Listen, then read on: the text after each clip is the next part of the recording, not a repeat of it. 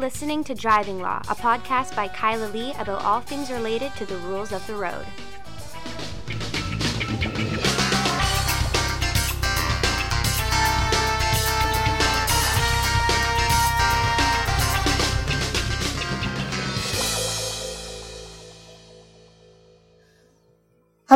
And welcome to another episode of Driving Law. I am Kyla Lee at Acumen Law, and with me, my co-host Paul Doroshenko. Hi, Kyla. How are you doing on this uh, coldest uh, May 12th in recorded history? Oh my God! You know, it's a couple weeks. It's our next podcast will be released on my birthday, and it's going to be my coldest birthday ever. You I never think. know; it might warm up. But boy, my goodness, it is cold right now, It's and so it's just. I guess people are probably uh, uh, getting accustomed to the fact that it's like the spring that would never come. Yeah, Everything's green and everything bloomed, but it's cold. but it's cold and it's wet, and there was a big windstorm earlier tonight at my place. I, I just don't expect the furnace to be coming on at this time of the year in Vancouver. You know that I used to have a rule that I would turn off my furnace at the beginning of March, Yes, and leave it off until sometime in October. end of October. There you go. I think But- you've changed that rule, though. I had to change that rule because we've had such crazy weather. Yeah, well, maybe you're not as tough as you used to be. Maybe That's you're maybe you're tougher. I don't know. Maybe I am tougher. You know what I did today? Well, What? you you Oh, know I- what I, I, know you today. did. Yeah. Yeah, today I had seven different traffic court hearings. You also conducted immediate roadside prohibition hearings, Two of those. and uh, you were on the radio. I was on the radio. I was Yeah. on the radio. Yeah. yeah, and I did a pro bono clinic. So there you go. Busy day. So you're Busy day. You're still pretty tough. Seven roadside prohibition hearings. I can't believe I did that many in a day. I think that's my record so far. Seven tickets Seven tickets one day. Yeah.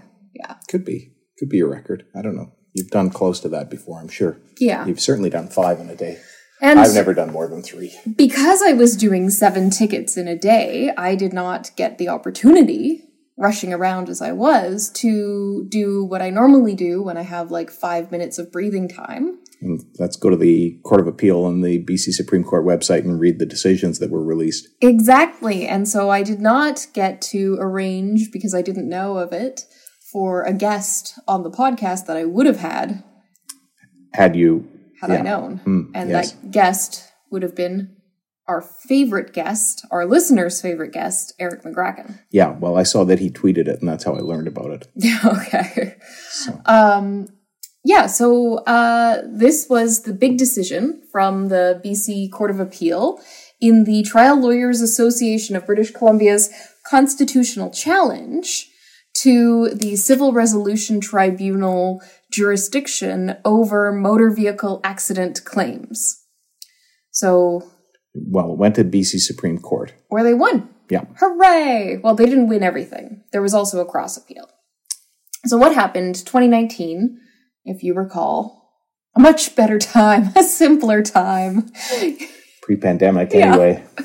Um, there No was hyperinflation. there was legislation that came into force to decide liability and damages for what ICBC characterizes as minor injuries stemming from motor vehicle accidents.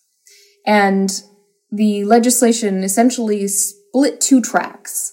So, in some circumstances, you may have a right to recourse for BC Supreme Court. But in most circumstances, you can only file your claim with the Civil Resolution Tribunal. And the Civil Resolution Tribunal had essentially exclusive jurisdiction to determine whether an injury was minor and thus whether the claim was to proceed in front of the tribunal. Um, and then there's the tribunal limit amount that was brought in for motor vehicle accidents, which was $50,000. So even if your injuries were characterized as minor, but your damages exceeded $50,000, too bad, so sad. You've got a cap. Yes. And they can also, uh, Part of ICBC's dumpster fire, as they called it. Well, and the putting- putting out the dumpster fire. The NDP created the uh, ICBC, and then ICBC, of course, has to pay out. yes. And then the government's looking at it and saying our socialist insurance is Too not socialist. work too socialist. Well, not socialist enough, maybe. I mean, you know, if you're in uh, the uh, North uh, Korea, your settlement claim is, you know, twelve dollars. if you're in North Korea, you don't get a settlement claim. Yes. Um, so they could also decide liability and damages um, as long as the damages are going to be below the tribunal limit. And there was a burden on applicants if they wanted to get outside the tribunal to prove that the damages would be more than $50,000. Um, and there was also legislation that required the BC Supreme Court to dismiss matters that were properly within the jurisdiction of the CRT unless it would be in the interests of justice and fairness, whatever the fuck that meant. And um, you could, the only remedy you had was judicial review. So, the Trial Lawyers Association of BC, in full disclosure, of course, as you know, I am on the board of governors. I know. Yeah. Well, this has got to be, you know, I know. Full disclosure. Fair. Yeah. here. um, they challenged the law, um, arguing that the the grant of jurisdiction, so giving the, the tribunal authority over these claims, violated the Constitution because of the jurisdiction of the court. The inherent jurisdiction of, of a superior court in Canada. Yes. And so they said that the scheme impermissibly granted the CRT jurisdiction that is dominated by superior courts, and they won. It was Yeah. great. They found this this usurps the role of the court and takes it for the CRT. And so, as the AGBC is wont to do, as you and I both know, In in in in, in, this government and previous. you know, It's got nothing to do with ideology, as best I can tell. people think I'm litigious. They should talk to the AGBC. Yeah. Um, they uh, appealed and uh, argued that the judge uh, erred in his approach uh, of the like interpretation of the history of confederation and the constitution and creating a court or quasi tribunal and blah blah blah boring law history stuff Yes. don't worry listeners we're not going to make you listen to the boring law history stuff Well, and they hey, argued this is big. I ain't reading it. Whatever that is from TikTok. Yeah. Uh, and they also argued that the um, uh, the grant of jurisdiction, so so the legislation giving jurisdiction to the Civil Resolution Tribunal, didn't offend against uh, what the Supreme Court of Canada recently articulated in a 2021 case of core jurisdiction. What is the core jurisdiction of the court? Yeah, what is the core jurisdiction of the court? I guess you can just keep coring it down till there's nothing left but the core. So- Eat the entire apple and just leave the core. fascinating fascinating decision because you have um, reasons from the judge uh, chief justice bauman dissenting reasons from madam justice bennett and concurring reasons from mr justice butler Yes. so I like that because that makes it much more likely that the Supreme Court Oh, of Canada. it will it will be it will be given leave to appeal to the Supreme Court of Canada, I'm sure, because uh, it's also a national issue. We're seeing the tribunalization of our justice system, and this is the tribunalization, and they're going to tribunalize it to the core if the BC uh, uh, Court of Appeal has its way yeah. down to the core. So, yeah, Bauman finds that uh, Chief Justice Hinkson used to be colleagues. Yes, I know. I know. That's two Chief Justices butting heads. Well, he's the Chief Justice of BC Supreme Court Yeah, I know. still. And the Chief he Justice used of the to BC the- Court of Appeal butting Yeah, heads. But they used to be both on the Court of Appeal. I know. So, uh, he found that now Canadian history, blah, blah, blah, you could deal with personal injury claims in tort in either inferior or superior courts. And there was also no invasion on the core jurisdiction of the Supreme Court of British Columbia, because what is at issue there is the essential character of superior courts. Superior courts are primary guardians of the rule of law. They play a significant role in the development of the common law and maintain national unity. News. Uh, come on. Maintain national I know, unity. right? um, They decide things. They, They may be right. They may be wrong. other They they other co- they decide courts, things. Other superior courts may agree, they may disagree. uh, yeah, ridiculous. And uh, They're deciders of disputes. That is it. they they try and use some principles for it. but he went further, and he said even if you can say that like this is taking motor vehicle act claims, some motor vehicle act claims away from the BC Supreme Court, it's not taking jurisdiction away from the BC Supreme Court because, and this is the part that's interesting that I think we should talk about, the BC Supreme Court retains significant involvement over personal injury claims generally, and also over these specific Motor Vehicle Act claims. Do you want to know why he came to the conclusion? Yes, tell me. Tell me. The Supreme Court, according to the Court of Appeal, plays a robust role on judicial review.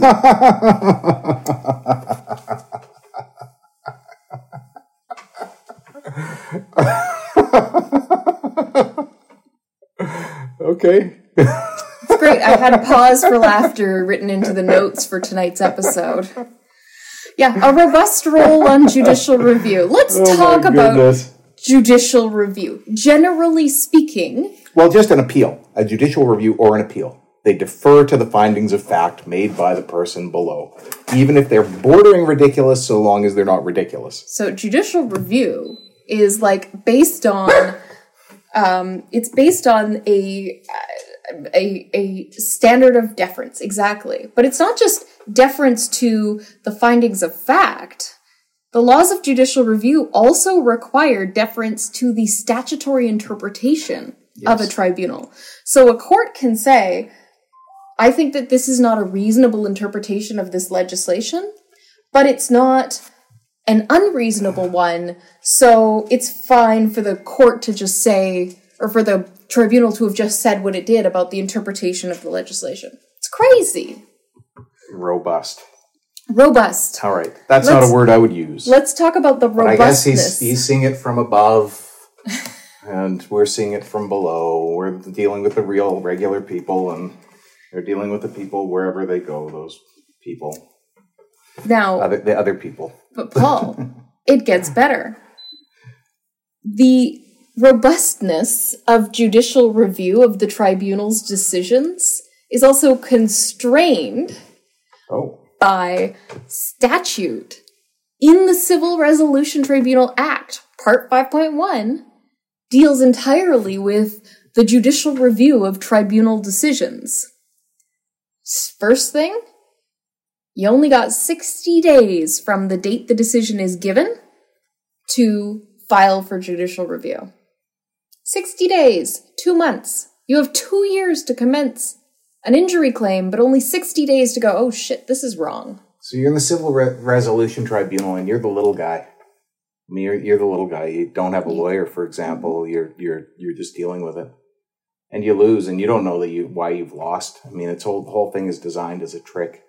Yep. and then you got 60 days to figure out where you went wrong and where the adjudicator went wrong Yep. and it can't be a, an issue of a finding of fact it's got to be a issue of law because the findings of fact are going to be deferred to Yeah. and you got to figure out what the legal problem is Yep. in a world where there will be no developing case law Zero because there will be no cases before BC Supreme Court binding on that only judicial review cases which i guess are all yours cases so Well, no, all those people are going to have to start reading your decisions. In fact, there will be no judicial review cases from me Yeah. that would instruct any of this because not only is the robustness of the review constrained by the 60 day time limit, but under section 56.7 of the Civil Resolution Tribunal Act, the there is a whole procedure set out for judicial review, literally the procedure that's followed in BC Supreme Court for interpreting these questions.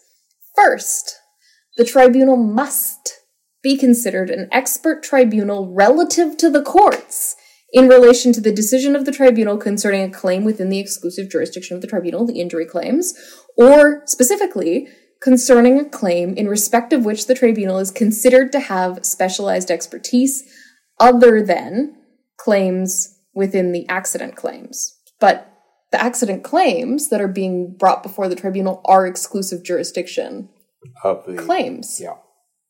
That's one. So they're presumed to know more than the court. The BC Supreme Court that has been adjudicating these fucking cases since Confederation. Well, accident cases Well, since I there was cars, but yes, as a injury Remember cars claims. at Confederation? 1867? No. No? I don't know when the car was invented. Don't ask me. I'm not a historian. 1895 or something. We skipped over the history part here. Oh yeah. Um, part two. On an application for review, uh, judicial review of a decision of the tribunal for which the tribunal must be considered to be an expert tribunal, the standard of review is as follows. One, a finding of fact or law or an exercise of discretion by the tribunal must not be interfered with unless it is patently unreasonable. Or exercise of discretion. Yes. Can I have an adjournment? I got COVID and I was in the hospital on a ventilator and I couldn't get any of my evidence together. No, I'm not going to exercise my discretion to grant an adjournment. You have to proceed without evidence. Okay, all right. Patent, patently unreasonable. Now, patently unreasonable is the worst standard of review, in my humble opinion. Um, it is uh, essentially the highest of the three. There's correctness, re- uh, reasonableness, and patent reasonableness. Um, and it's somewhere above reasonableness, which itself is really fucking hard to prove, as I would know. And like the sort of most basic definition of it is that it's a decision that does not accord at all with the facts or the law or that completely misstates a legal test. But you know what? The law on like what actual patent unreasonableness is is kind of like confusing and not well articulated. So thankfully, the robust judicial review oh process that you get in BC Supreme Court includes the CRT defining patent unreasonableness for the purposes of interpreting its decisions. Oh my gosh. So, pursuant to section 56.9 of the Civil Resolution Tribunal, a patent uh, a decision is patently unreasonable if the discretion, finding a fact or Yeah. um, or law is exercised arbitrarily or in bad faith. There is literally no fucking way you can prove bad, Bad faith, faith. on the part of an adjudicator. no, unless you determine that their last name is the same last name as the other party in the car Smith. accident, and they happen to live in the same house And even then, and they're married. yeah. Uh, B is exercised for an improper is exercised for an improper purpose. Again, impossible. dealing with impartial or presumed to be impartial adjudicators. C is based entirely or predominantly on irrelevant factors. I don't believe you that you were injured in this accident because you drew a picture of a rainbow when you were six. I suppose. Yeah, well, that there would you be go. patently That- unreasonable. Look, that's the, look. Our court is going to give a robust, Robust. a robust review of that of the rainbow case. Or- That's probably the only one that will succeed. Or D, fails to take statutory requirements into account.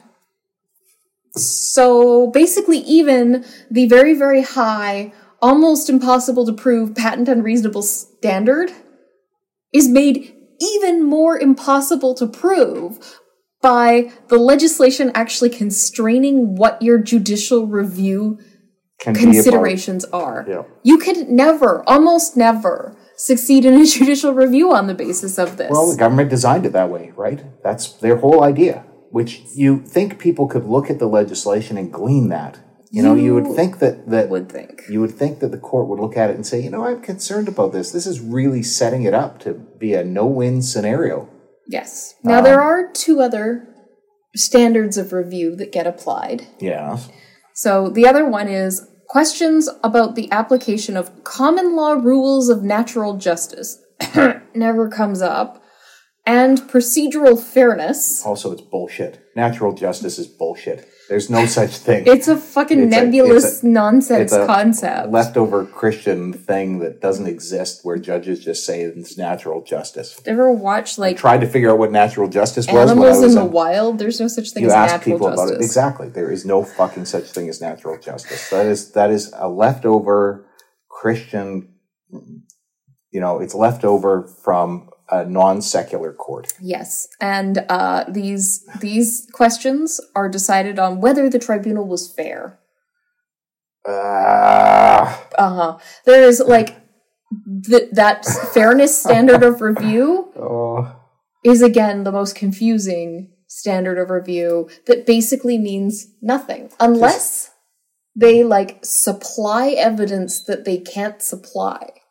Just pains me that over the course of my career we've watched the justice system so degraded by court Governments? decisions and governments Governments. well governments but the court you know But being the court's to constrained. yeah but the courts the court's still just you know willing to uphold it all the Yeah, well, time man if it's fucking it Lee for AG, I'll repeal not- all that shit. It doesn't matter what the legislation is. If the government passes it, the BC Court of Appeal will find that it's constitutionally valid. Um, it, it doesn't matter what it, they might strike down. They, they won't strike down anything. They might find a uh, charter violation or something like Well, that. they struck down a, some stuff. Yeah, Okay, C. nothing memorable. For all other matters other than those identified in paragraphs A and B, as in anything other than a finding of fact or law or an exercise of discretion or the application of common law rules of natural justice and procedural fairness, if there's anything else, which there isn't, then it's correctness, which is the most permissive standard of review. To review. I mean, Well, I was waiting for you to jump in to say, but actually it's not. well, yeah. Well, that's the point. because the BC Court of Appeal actually interpreted the correctness standard of review, or not, sorry, not the BC Court of Appeal, the BC Supreme Court interpreted the correctness standard of review in a case that we did on the question of whether or not a driving prohibition should be revoked for a statutory appeal. And this was right after the decision in um, the decision in um, Vavilov, Yeah. and Brandon went and argued, well, this is a correctness Yes. standard of review. And this was the mayor case. Yep. And the court basically said, yeah, but you know, it's a correctness standard of review, but really, you just kind of treat it like reasonableness. Yes. So correctness means reasonableness. Yes. Doesn't have to be correct, just has to be reasonable. There's got to be just based on a reason. Doesn't have to be a reason that would make sense to most of us. Yeah. And in any But if it made sense to them, that's got to be good enough for us. It made, Well- made sense to the adjudicator. in in any event, the question of correctness is like palpable and overriding error if it's on the facts uh, or mixed fact and law, and questions of of law um, reviewable on a correctness standard, um, and questions of facts reviewable on a correctness standard would never apply in the context of the civil resolution tribunal because those ones are exclusively already decided to be patent unreasonableness. Robust. So, so robust. Um, so this will go to the Supreme Court of Canada, and there's a fascinating thing because, of course, you know, all sorts of cases are decided by our Court of Appeal, but only cases that have a national interest component are permitted further appeal to the Supreme Court of Canada. So our Court of Appeal could be wrong, but you will not get an appeal beyond our Court of Appeal to the Supreme Court of Canada unless there is a national interest to it. So I suspect there's a national interest to it. The interesting thing is, many people have noted, and I'm not the first one, two thirds of the cases that get to the Supreme Court of Canada from the British Columbia Court of Appeal are overturned at the Supreme Court of Canada, which really causes you to wonder about those ones that wouldn't have got leave because they're not national interest cases. If two thirds are wrong and they just can't get leave because they're barred because they're not uh, a national interest, that means, you know, that's just extrapolating. Anyway, it's fascinating to me that this is where we are um, mm-hmm. in the law, and uh, I'm looking forward to when I check out because I cannot say that I've left the law in the condition that I got it when I became a lawyer, and I'm sad about that. But did you leave it better, Paul? No, no, I didn't. No. I tried. Um, you know, I, I borrow somebody's car, I try and return it in better condition than I borrowed it. I I've been using the law for twenty on the nineteenth. Um, this a week from today, it will be uh, twenty two years for me. Monday's my ten years. Yeah, and did I leave the law in uh, in the as good or better condition as when I started? I can't say that. But it's not my fault. I have done my best. I've fought. Uh, there's times I didn't do my best, and I regret that I could have done better. There's times, uh, you know, I I thought I was uh, beating the dead horse, and then the judge would indicate to me that you don't have to ask any more questions, or you know, that's fine. No, I got it, and then use the fact that I didn't ask the next question to uh, to uh, not let me uh, uh, succeed on whatever I was doing. Yeah, um, it's a frustrating thing being a lawyer because uh, they refer to it as an art and a science, and uh, for me, it feels more often like a, roll of the dice and. Um, press the button to start the uh, the wheel spinning to see where they stop. Well, on that dark note, let's talk about Alberta. Let's talk about Alberta. So, Alberta is in a strange position that BC's been in, and we will see how they respond. So, going back to photo radar, Alberta had photo radar, BC had photo radar. Alberta never got rid of their photo radar. BC did get rid of their photo radar, and everybody said, wow, the people in BC will not put up with garbage like that. Then they introduced the immediate roadside prohibition scheme in BC. And we've seen all sorts of innocent people get immediate roadside prohibitions, lots and lots with medical, legitimate medical uh, problems where they can't provide a sample. People who have had COVID, they've got COVID at the time they're trying to blow, they can't provide a sample. And the approved screening device, the Alcosensor FST, has no capacity to say, oh, the person's got a medical issue. And in the training manual, it does not anticipate at all that people are not physically capable of blowing. Well, that's because even my three-year-old niece can provide a sample. My ninety-two-year-old grandmother with one lung who yeah.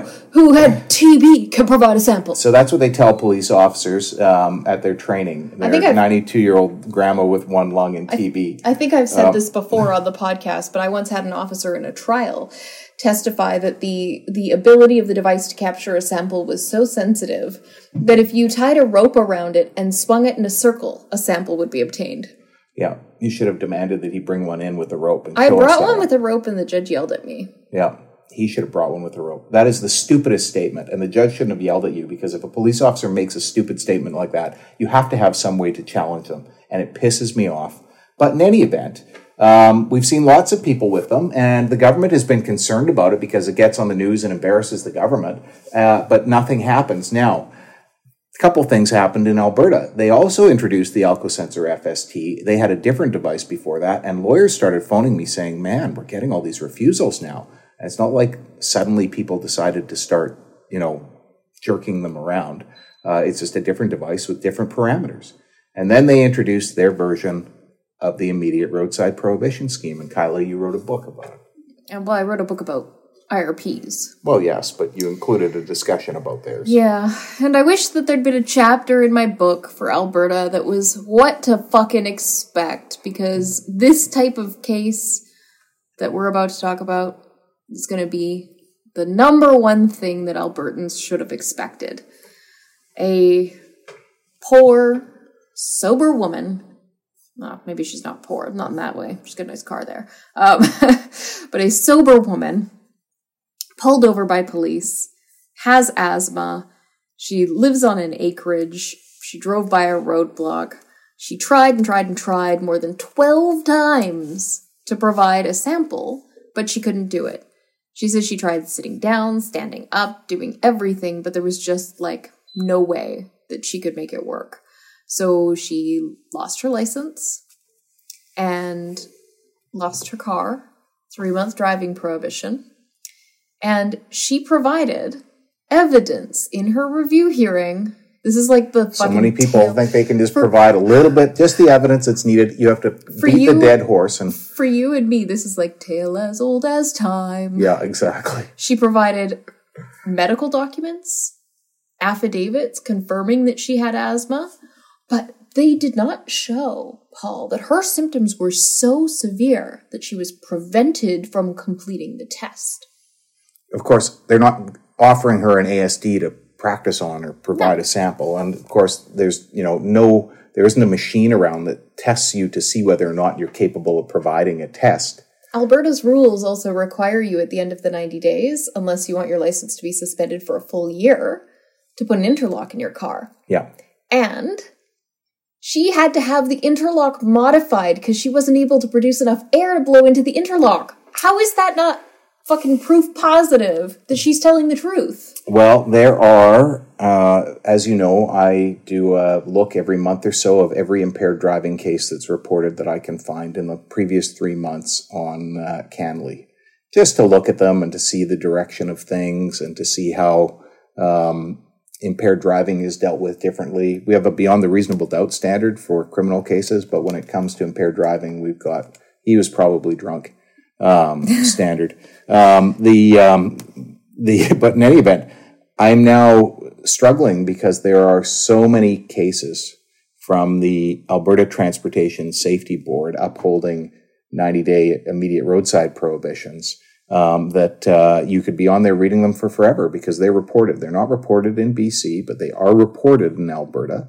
That was one of the threat factors of them, and apparently the threat is not discouraging people from fighting them You know, it's, but they are reported. And you know, if you were a young law student, if you're in your first or second year, and you were to start reading these things and just reading them all and doing case summaries of them, I'll tell you, you'd be able to publish a sweet little book of case summaries on these you'd things. be able to co-author a chapter in my next book. well, sure, but uh, you'd also get a job in our office because uh, Yeah. you know we'd love to take it on, but we just don't have the we don't have the human resources to do it. We'd need somebody called to the bar in Alberta. Yeah, that would be easy enough for you. You could do that, but the point is that we don't have enough. We don't have the um, we don't have the resources in the office to deal with it all. No, we do not. We need to open an Alberta office, which we considered like ten years ago, and then realized that it was becoming impossible to manage. All right. Well, dark So- days ahead, but for any aspiring law students listening to this podcast who want to basically guarantee themselves a job at the end of law school, being provided you're like competent, uh, email us. Yeah, You can get started on the research projects now. Yeah, I know. I I wish you know there's things that I could have done when I was in university, when I was a history student. Why didn't I do the history of breathalyzers instead of the history, economic history of Germany in the post-war period? Um, you know, why didn't I? Why didn't I do a study of of uh, of uh, impaired driving legislation over the course of Canadian history and how it's been interpreted? You know, I could have done that as a history student. Can you imagine the advantage I would have had in law school?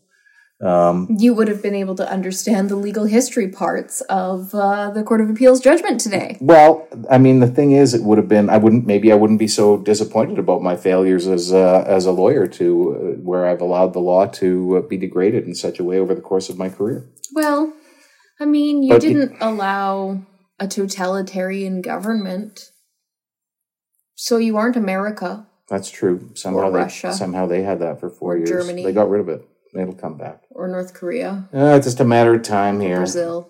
Yeah, I could keep going, or could keep the going. Philippines. you could keep going. Argentina. yeah, oh, don't cry for me. Um, okay, So let's uh, talk End on a lighter about- note. let's talk about something funny. yes, The ridiculous driver of the week.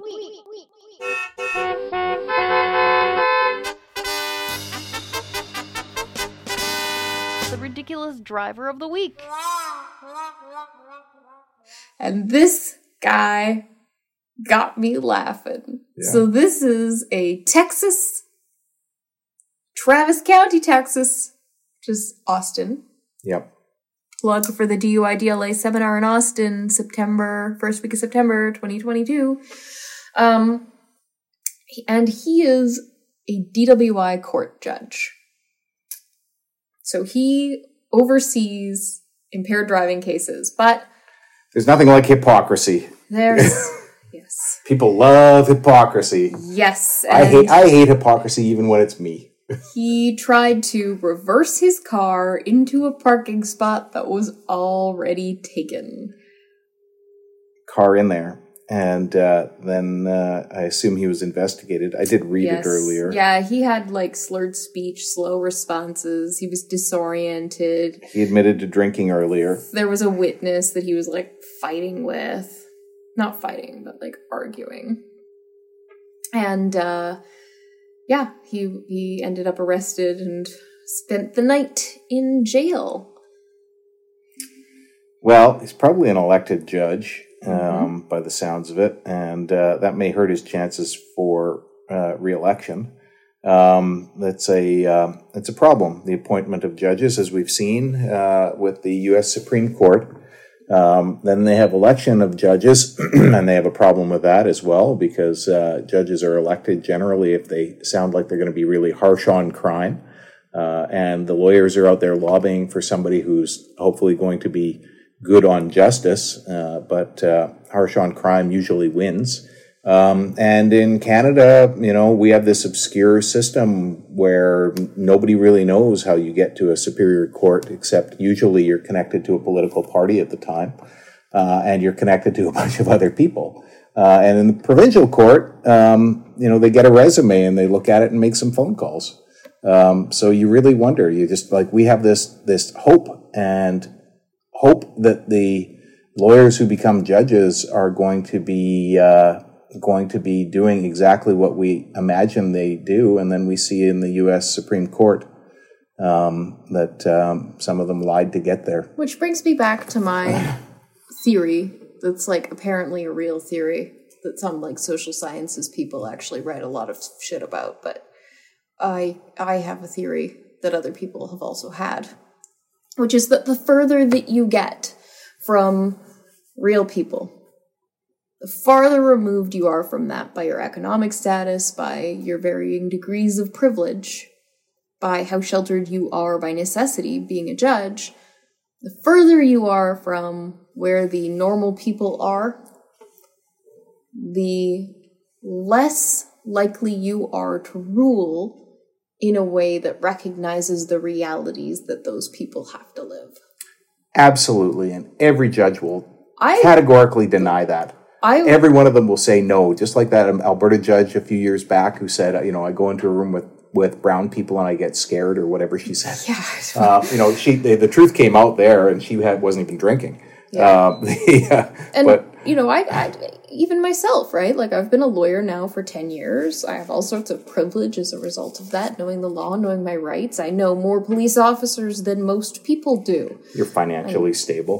well mm, You can you can, can- you I can, can- keep your bills paid. yeah i keep my well, I, do, I forget to pay them a lot but that's a different problem. Um the uh you know yeah i've got all of that privilege. I don't worry about my interactions with police because many police officers are friends or people I know. Um,